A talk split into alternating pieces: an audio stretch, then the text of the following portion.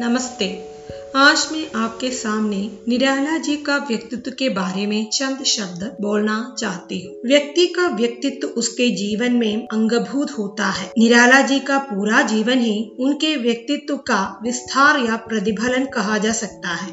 उनका व्यक्तित्व स्वयं उनसे ही राजिद होता है। हिंदी साहित्यकारों में उन जैसे व्यक्तित्व के विरले व्यक्ति ही मिलेंगे। उनमें पौरुष का हुंगार था, वाणी का ओज था, जीवन की मस्ती के साथ विचारों की अखड़दा थी और सबसे बढ़कर उनका स्वाभिमान था। वे यथा नाम तथा गुण की उक्ति को चरितार्थ करने वाले पुरुष थे। बहुत कम कवि और लेखक ऐसे होते हैं जिनकी कृतियों को पढ़कर उनका जो रूप सामने आता है, वैसे ही या उससे भी अधिक भव्य एवं सबल उनका वास्तविक जीवन हो। निराला जी इसी प्रकार के व्यक्ति थे। प्रयाग में रहते हुए अपने साहित्य में वे स्वयं तीर्थराज थे, क्योंकि कविता की गंगा, कथा साहित्य की यमुना और निबंध की सरस्वती तीनों का संगम उनकी कृतियों में त्रिवेणी का महत्व प्रदान करने वाला है। उनका शरीर पौरुष का प्रतीक था। ऊँचा पूरा विशाल पुष्ट शरीर सतेज आँखें, तेजस्वी ललाट, आकर्षक केश राशि, गंभीर वाणी और ओजस्विनी मुद्रा एक बार दर्शन कर लेने पर व्यक्ति के मन पर सदा के लिए छा जाती थी। उनका शारीरिक गठन यूनानी देव प्रतिमाओं का स्मरण करने वाला था। जैसा व्यक्तित्व था, वैसा ही स्वभाव भी था और वैसा ही पौरुषपूर्ण उनका काव्य। भगीरथ मिश्र ने लिखा है कि अपने लेखन अब प्रवास के दिनों में जब वे वहाँ के सबसे खने बाज़ार के बीच होकर निकला करते थे, तब दूर से ही लोग उन्हें पहचान कर इंगित किया करते थे कि वह निराला जी आ रहे हैं। इसी प्रकार किसी भी सभा में वे कहीं भी क्यों न बैठे हो, उनका व्यक्तित्व तो अलग चमकता था। कवि सम्मेलनों की अध्यक्षता करते हुए प्रायः उत्तरीय ओठे दृढ़ मुद्रा में बैठे हुए निराला जी साक्षात कैलाश पर स्थित शंकर भगवान जैसे जान पड़ते थे। वे जितने उदात्त थे, उतने ही सहृदय और करुण भी थे। हिमालय के समान व्यक्तित्व की विशालता लिए हुए उनकी सहज द्रवणशीलता, करुणा की गंगा बन जाती थी। वे उस समय की किसी के दुख को दूर करने के लिए अपना सब कुछ त्याग करते थे।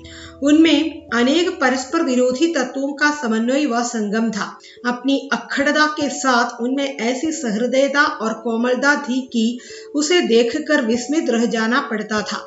प्रतिभाशाली युवकों के लिए उनके हृदय में विशेष स्थान था। वैसे वे सामान्य रूप से उत्साही और सतपथ पर उत्तरोत्तर आगे बढ़ने की लालसा रखने वाले युवकों का मार्गदर्शक करने में तनिक भी संकोच नहीं करते थे। 27 जून सन उन्नीस में दरागंज वाले मकान में इस अंकिचन को उनके साथ लगभग चार खंडे बिताने का अवसर मिला था, जिसे मैंने अपना सौभाग्य समझता था।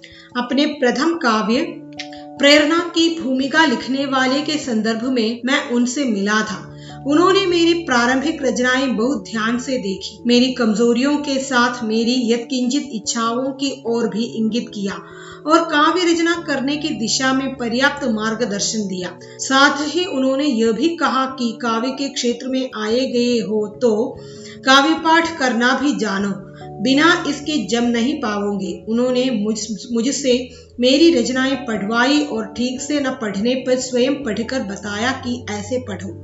मैंने डरते डरते उनके सामने यथासाथ प्रयास किया। उन्होंने मुझे प्रोत्साहित किया। मेरे काव्य संग्रह की भूमिका न लिख सकने का उन्होंने अपना एक ऐसा विविशतापूर्ण कारण बताया कि मुझे मौन रह जाना पड़ा। फिर उन्होंने ही मुझे पंत जी के पास भेजा और कहा कि जाकर उनसे कहना। निराला ने भेजा है, वे स्वयं भूमिका लिख सकने की स्थिति में नहीं है। आप लिख लीजिए। मैंने वैसा ही किया कि कविवर सुमित्रानंद पंत जी ने मेरे उस प्रथम काव्य संग्रह को सब प्रसन्न मन ले लिया और जनवरी उन्नीस चौपन ईस्वी में इन्होंने उसकी भूमिका लिख दी। ऐसे सहृदय थे निराला। लोग न जाने कैसी कैसी बातें उनके संबंध में मुझसे बताया करते थे, पर व्यक्तिगत रूप से मिलने पर उनके व्यक्तित्व का जो रूप सामने आया था उस पर मैं मुग्ध था। पंत जी से तो 10-15 बार तथा अन्य प्रमुख छायावादी कवियों से भी मुझे अनेक बार मिलने का अवसर प्राप्त हुआ था। सभी में मैंने एक अपूर्व स्नेहशीलता और युवा प्रतिभाओं के प्रति एक अपनत्व का भाव देखा था।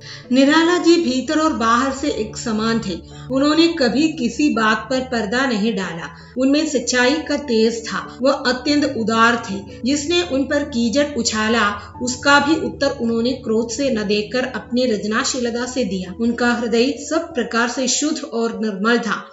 उन्हें छल कपट नहीं था। वे विरोधियों को भी सम्मान देना चाहते थे। उन्होंने अपना दर्द स्वयं पिया, किसी के सामने छोटा नहीं किया। वे सभी दृष्टियों से निराले थे। अंत में डॉक्टर भागीरथ मिश्र जी के शब्दों में यह कहना अधिक युक्ति संगत समझता हूँ कि अपनी उग्र स्वच्छंदता और पकड़पन में निराला कबीर से तुलनीय है। वैसे ही मस्तमौला वैसे ही ललकार, वैसी फक्कड़दा, वैसे ही क्रांतिकारी स्वर और वैसे ही प्रगाढ़ तन्मयता।